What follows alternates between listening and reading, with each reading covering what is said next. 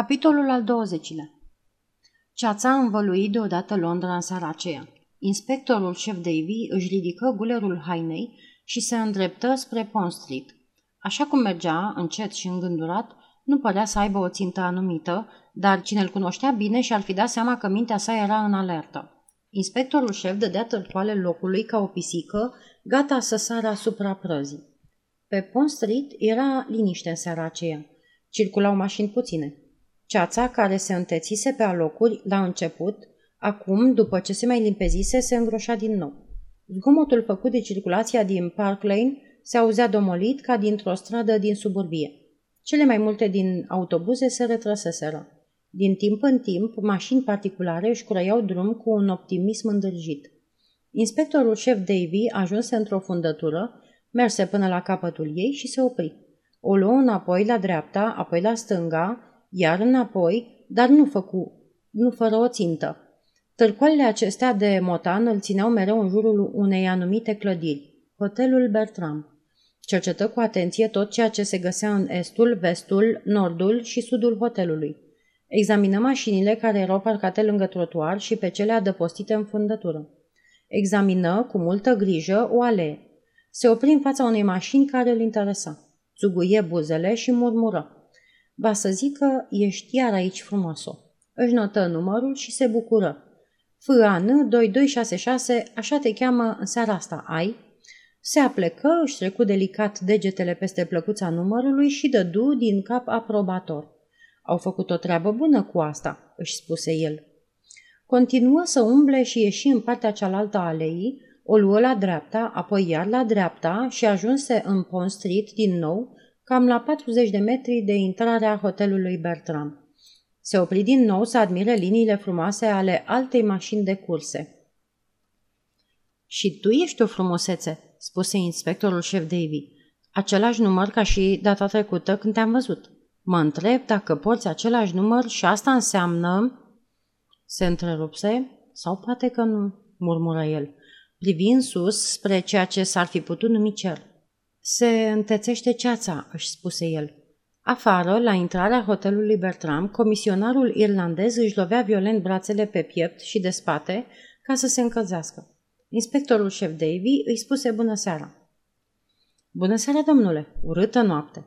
Da, nu cred că cineva ar dori să iasă în seara asta dacă n-ar trebui. Ușile turnante se deschiseră și o femeie de vârstă mijlocie apăru nehotărâtă pe peron. Doriți un taxi, doamnă?" Vai, mă gândeam să merg pe jos. N-aș face asta în locul dumneavoastră. E o vreme foarte rea. Cu ceața asta, nici cu taxiul nu va fi ușor. Crezi că îmi poți găsi un taxi? întrebă doamna nesigură. Am să încerc. Intrați și stați la căldură. Am să vin să vă anunț dacă găsesc unul. Vocea sa avea un ton convingător și plăcut. Numai dacă trebuie neapărat, doamnă, eu n-aș ieși deloc în seara asta. Vai, da, poate că ai dreptate. Dar mă așteaptă niște prieteni în Chelsea. Nu știu ce să fac. Cred că va fi foarte greu să mă întorc, nu? Michael Gorman îi spuse cu hotărâre. În locul dumneavoastră, doamnă, aș telefona prietenilor. Nu e bine pentru dumneavoastră să ieșiți pe astfel de vreme. Da, într-adevăr, cred că ai dreptate. Doamna intră iar în hotel. Trebuie să am grijă de ele, explică Mickey Gorman părintelui. Așa cum o vedeți, pe o ceață ca asta, o să-i șterpelească sigur poșeta dacă umblă prin Chelsea, prin West Kensington sau pe oriunde s-ar duce. Bănuiesc că ai multă experiență cu aceste doamne bătrioare, spuse Davy. Da, desigur. Aici e ca într-un cămin, ca la ele acasă. Binecuvântate fie bietele bătrânele. Și dumneavoastră, domnule, doreați poate un taxi? N-aș crede că poți face rost de unul, chiar dacă aș avea nevoie, spuse părintele. Nu umblă multe pe o vreme ca asta și nu le pot condamna. Totuși, eu aș putea găsi unul pentru dumneavoastră. Cunosc un loc, după colț, unde de obicei parchează un taxi al cărui șofer se încălzește și bea o înghițitură ca să gonească frigul. N-am ce face cu un taxi, spuse părintele cu un suspin. Arătă cu degetul spre hotelul Bertram. Trebuie să intru aici, am o treabă. Tocmai acum. Tot mai aveți de furcă cu canonicul dispărut? Nu, a fost găsit. Găsit? Omul se zgâi mirat. Găsit? Unde? Se rătăcițe cu o comoție cerebrală în urma unui accident. Nici nu mă miră din partea lui. O fi traversat strada fără să se uite, îmi închipui. A, așa mi se pare și mie, spuse părintele. Dădu din cap și intră prin ușile turnante în hotel. Nu erau mulți oameni în hol în seara aceea. O văzu pe Miss Marple șezând într-un scaun lângă foc și Miss Marple îl văzu pe el. Nu schiță însă niciun gest de recunoaștere. El se îndreptă spre recepție. Ca de obicei, domnișoara Gorinci se afla în spatele registrelor ei. Părea ușor nemulțumită că îl vede. Reacția ei fusese imperceptibilă, dar nu-i scăpă inspectorului șef. Mă țineți minte, domnișoară Gorinci?" spuse el. Am fost aici zilele trecute." Da, desigur, îmi amintesc de dumneavoastră, domnule inspector șef. Mai doriți să aflați ceva? Vreți să-l vedeți pe domnul Humphreys? Nu, mulțumesc. Nu cred că va fi necesar. Aș vrea să mai arunc o privire în registrul dumitale, dacă mi îngădui. Desigur. Domnișoara Goringi împinse registrul spre el. Inspectorul îl deschise și cercetă atent paginile de sus în jos. Domnișoarei Goringi îi se păru că omul caută o anumită persoană. În realitate nu era așa.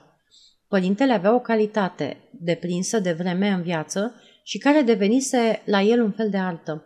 Putea să-și amintească nume și adrese cu o fidelitate absolut fotografică. Reținea tot ceea ce văzuse în decurs de 24 sau chiar 48 de ore.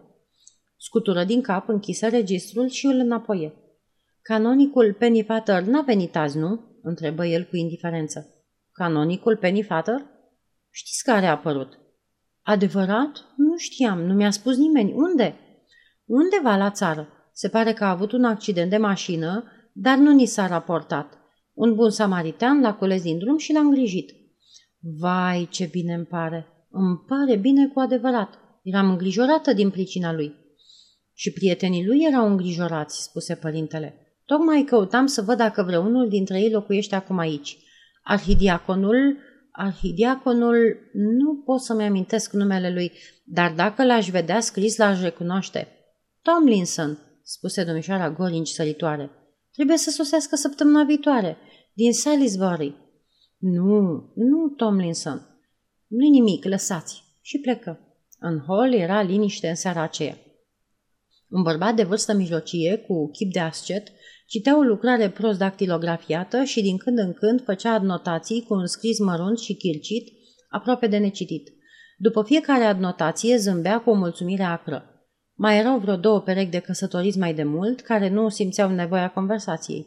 Câteva grupuri de doi trei discutau despre vreme, întrebându-se cu îngrijorare cum vor ajunge ei sau familiile lor la locurile unde voiau să se ducă.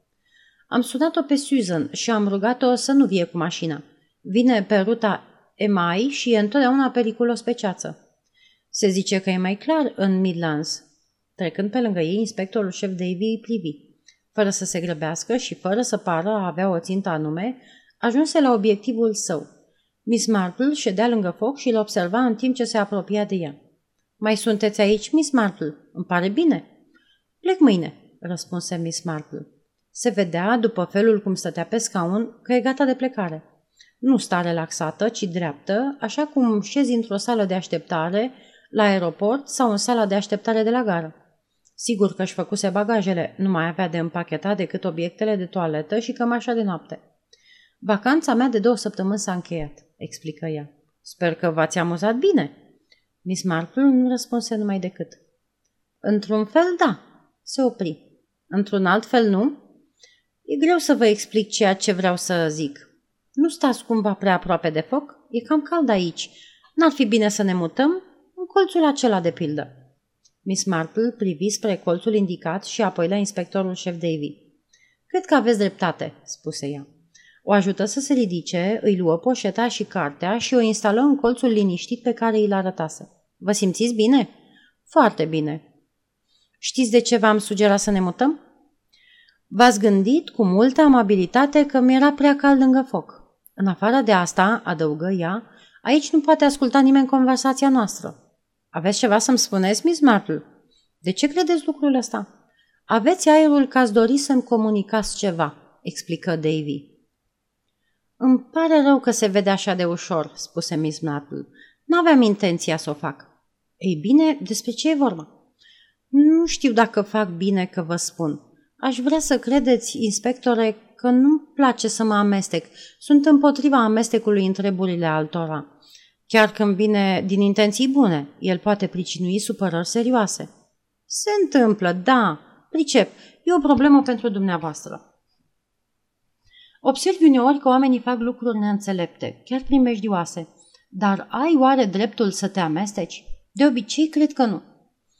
Vorbiți de canonicul Pennyfather. Canonicul Pennyfather? Miss Marple păru surprinsă. Nu, vai de mine, nu-i deloc vorba de el. E vorba de o fată. Așa, de o fată. Și credeți că v-aș putea fi de folos?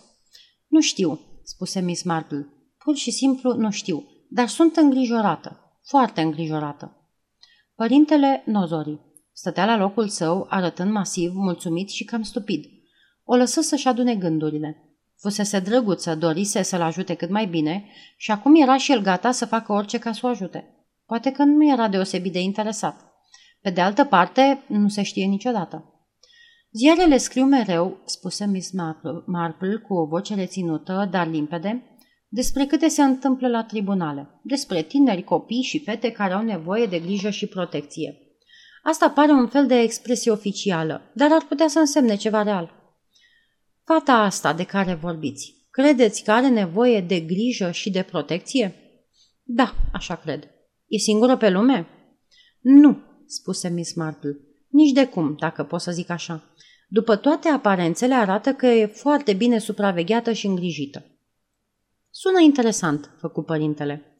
Locuiește aici, la hotel, spuse Miss Marple, cu o doamnă Carpenter, cred eu. M-am uitat în registru să văd cum o cheamă. Numele fetei e Elvira Blake. Părintele o privi cu un aer interesat. E o fată drăgălașă, foarte tânără, cocoloșită și protejată.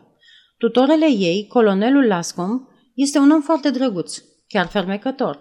Desigur, mai în vârstă și, după cum mi se pare, nemaipomenit de naiv. Tutorele sau fata? Tutorele, zic, făcu Miss Marple. Pe fată nu o cunosc personal, dar cred că e în pericol. Am dat peste ea, absolut din întâmplare, în Battersea Park. Era într-o cofetărie cu un tânăr. Ba să zică asta nu?" spuse părintele. Indezirabil, un beatnic, lefter, trișor?" Un bărbat foarte frumos," spuse Miss Marple. Nu chiar atât de tânăr. Vreo 30 de ani și e felul de bărbat care, aș zice, place femeilor, dar are o figură de om rău. Crud, ca un uliu, ca o pasăre de pradă. Poate că nu e atât de rău cum pare, remarcă părintele ca să o liniștească. Dacă nu cumva e mai rău decât arată, spuse Miss Marple. Sunt convinsă de asta. Conduce o mașină mare de curse. Părintele o privi cu atenție mărită. O mașină de curse? Da, am văzut-o de vreo două ori parcată lângă acest hotel. Nu cumva vă amintiți numărul mașinii? Ba da, Fan 2266. Aveam o verișoară bălbâită, explică Miss Marple. De asta mi-l amintesc. Părintele căscă ochii uimit. Știți cine e? întrebă Miss Marple. De fapt, știu, spuse părintele încet. E jumătate francez, jumătate polonez. Un automobilist de curse bine cunoscut a fost campion mondial acum trei ani. Numele lui e Ladislaus Malinovski. Aveți dreptate în cele ce gândiți despre el. Are o reputație proastă în privința femeilor. Adică nu e un prieten potrivit pentru o fată tânără. Dar nu e ușor să te amesteci în astfel de lucruri. Probabil că se întâlnesc pe furiș, nu? Aproape sigur, spuse Miss Marple. Ați vorbit cu tutorele ei? Nu-l cunosc, răspunse Miss Marple. Am făcut cunoștință odată printr-un prieten comun. Nu-mi convine să merg la el ca să o părăsc. Mă întrebam dacă dumneavoastră n-ați putea, într-un fel sau altul, să faceți ceva în privința asta. Pot să încerc, spuse părintele. Apropo, m-am gândit că v-ar face plăcere să aflați că prietenul dumneavoastră, canonicul Penny Fatter, a fost găsit. Într-adevăr? Miss Marple părea foarte bucuroasă. Unde? Într-un loc numit Milton St. John. Foarte curios. Ce făcea acolo? Știa de ce se afla acolo? În aparență, inspectorul șef Davy insista asupra cuvântului, avusese un accident.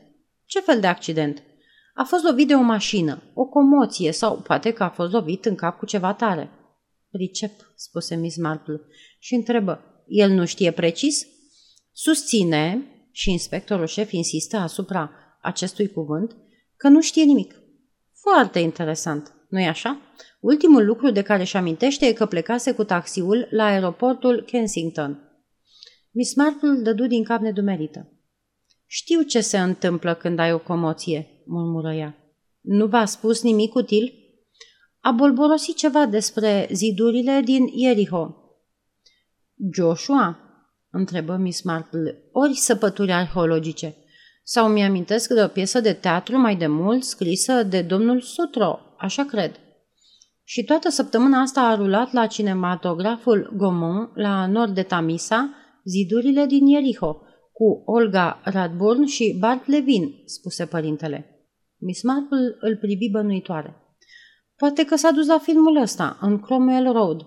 A ieșit de la vreo 11 și s-a întors, dar atunci cineva ar fi trebuit să-l vadă. Poate că era cu mult înainte de miezul nopții. A luat un autobuz în direcție inversă, sugeră Miss Marple, sau ceva în felul ăsta. Să zicem că a ajuns aici după miezul nopții, spuse părintele. El ar fi putut urca în camera lui fără să fie văzut. Dar dacă e așa, ce s-a întâmplat atunci și de ce a ieșit din nou după ora trei? Miss Marple își căuta cuvintele. Singura idee care îmi vine în minte este... Oh, sări în sus când răsună din stradă o detunătură. Rateuri, spuse părintele ca să o liniștească. Vă rog să mă iertați că sunt atât de nervoasă. În seara asta sunt nervoasă, am un fel de presimțire. Că se va întâmpla ceva, nu trebuie să vă îngrijorați. Niciodată nu mi-a, nu mi-a plăcut ceața. Vreau să știți, spuse inspectorul șef Davy, că m-ați ajutat foarte mult. Lucrurile pe care le-ați observat aici, lucruri mărunte, adunate însă au fost utile. Deci ceva nu e în regulă cu hotelul ăsta. Totul a fost și este în neregulă aici. Miss Marple suspină. La început părea minunat, neschimbat. Știți, parcă pășeam înapoi în trecut, în acel trecut pe care l-am iubit și de care m-am bucurat. Făcu o pauză. Dar desigur că în realitate nu era așa.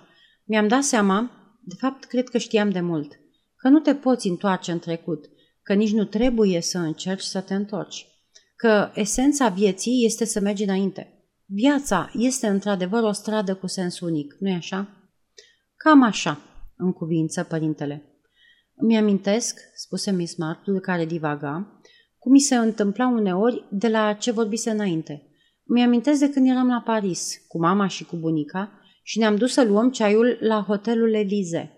Bunica s-a uitat în jur și a spus deodată, Clara, cred că suntem singurele femei de aici care poartă bonetă. Și chiar așa era.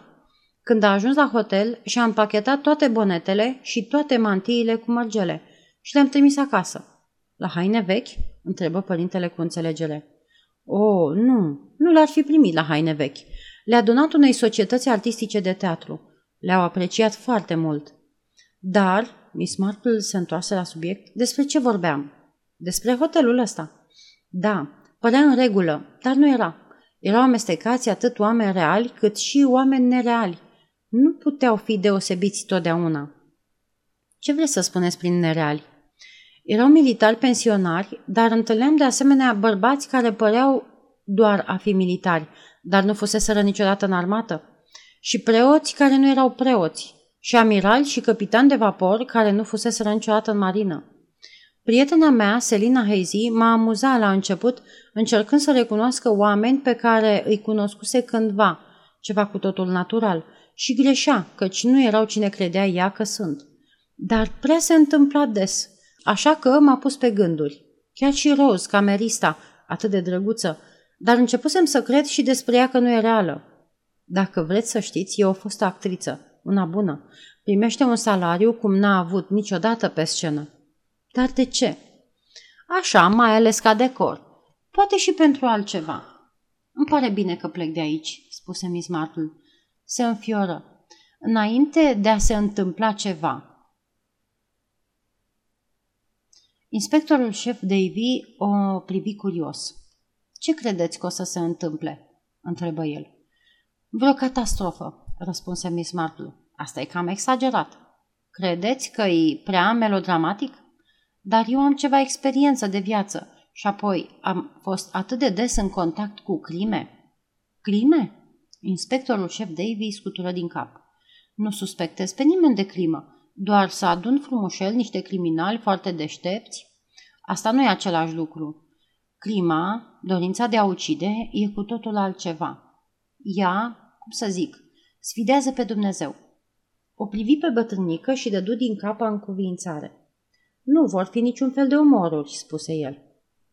O detunătură, mai tare decât cea din înainte, se auzi de afară. Apoi un țipăt și încă o detunătură.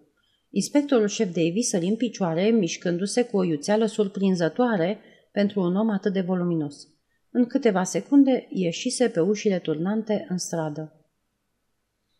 Partea 1 Țipătul al unei femei străpungea ceața cu o nuanță de spaimăniel. Inspectorul șef Davy alergă în jos pe Pond Street în direcția țipătului. Putu să vadă, nedeslușit, o femeie rezemată de un gard de fier. După câțiva pași, ajunse la ea. Purta o haină de blană lungă, de culoare deschisă, și părul blond strălucitor îi atârna de-a lungul obrajilor. O clipă crezu că o recunoaște, apoi își dedu seama că e doar o fetiță. Prăbușit la picioarele ei, pe pavaj, se afla trupul unui bărbat în uniformă. Inspectorul șef Davy îl recunoscu. Era Michael Gorman. Când Davy se apropie de fată, ea se agăță de el, tremurând toată și bolborosind frânturi de propoziții. Cineva a încercat să mă omoare. Cineva. Ei au tras în mine. De n-ar fi fost el? Arătă spre omul nemișcat de la picioarele ei. M-a împins și s-a așezat în fața mea și atunci a doua împușcătură a venit și el a căzut. Mi-a salvat viața. Cred că e rănit. Rănit rău. Inspectorul șef Davy îngenunche. Aprinse o lanternă electrică. Comisionarul cel înalt, irlandezul, căzuse ca un soldat. Pe partea stângă a tunicii sale era o pată care creștea în timp ce sângele se împrăștia pe haină. Davy îi ridică pleoapa, îi pipăi pulsul. Se ridică în picioare. A fost lovit rău, spuse el. Fata scoase un țipăt ascuțit. Vreți să spuneți că a murit? Vai, nu! Nu se poate să fi murit. Cine a tras în dumneata? Nu știu, tocmai îmi lăsasem mașina după colț și bâșbâiam de-a lungul zăbrelelor de fier, mă duceam la hotelul Bertram. Deodată am auzit o împușcătură și un glunte mi-a trecut pe lângă obraz și apoi el, portarul de la Bertram, a venit alergând în josul străzii spre mine, m-a împins în spatele lui și apoi altă împușcătură. Cred, cred că cel care a tras trebuie să fi fost ascuns prin partea aceea. Inspectorul șef Davy privi spre locul pe care l-a arătat fata. Partea aceea a hotelului Bertram era veche, situată sub nivelul străzii, cu o poartă și câteva trepte ce mergeau în jos. Deoarece dădea numai spre niște magazii, era rar folosită. Dar un om putea să se ascundă acolo destul de ușor. Nu l-ai văzut? Nu prea, a trecut pe lângă mine ca o umbră. E o ceață atât de groasă. Davy dădu din cap. Fata a început să plângă isteric, cu suspine. Dar cine vrea să mă ucidă? Pentru ce vrea cineva să mă omoare? E a doua oară. Nu înțeleg. De ce? Ținând un braț pe umărul fetei, inspectorul șef Davy bâșbâi prin buzunar cu cealaltă mână. Șuierăturile ascuțite ale fluierului de poliție străpunseră ceața. În hotelul Bertram, domnișoara Goringi ridicase speriată ochii de pe masa de recepție. Unul sau doi dintre clienți s-au alarmat și ei. Cei mai în vârstă și cei surzi nici n-au ridicat ochii. Henry, care era pe punctul de a se așeza, de a așeza un pahar cu coniac vechi pe o masă, se opri cu el în mână. Miss Marple se îndreptă, apucând strâns brațele scaunului. Un amiral pensionar spuse în silă. Un accident. Cred că s-au ciocnit niște mașini prin ceață. Ușile glisante fură împinse dinspre stradă. Prin ele își făcu loc un polițist uriaș, ce părea mult mai înalt decât unul real. Sprijinea o fată într-o blană de culoare deschisă. Fata nu părea în stare să meargă. Polițistul privea în jur după ajutor, neștiind ce să facă. Domnișoara Goringi ieși de după masa de recepție, gata să ia în primire. În clipa aceea, liftul coboru. O siluetă înaltă apăru și fata se smuci din brațele polițistului și traversă în fugă holul înnebunită. Mamă!" strigă ea. O, mamă, mamă!" Se aruncă hohotind în brațele lui Bess Sedwick.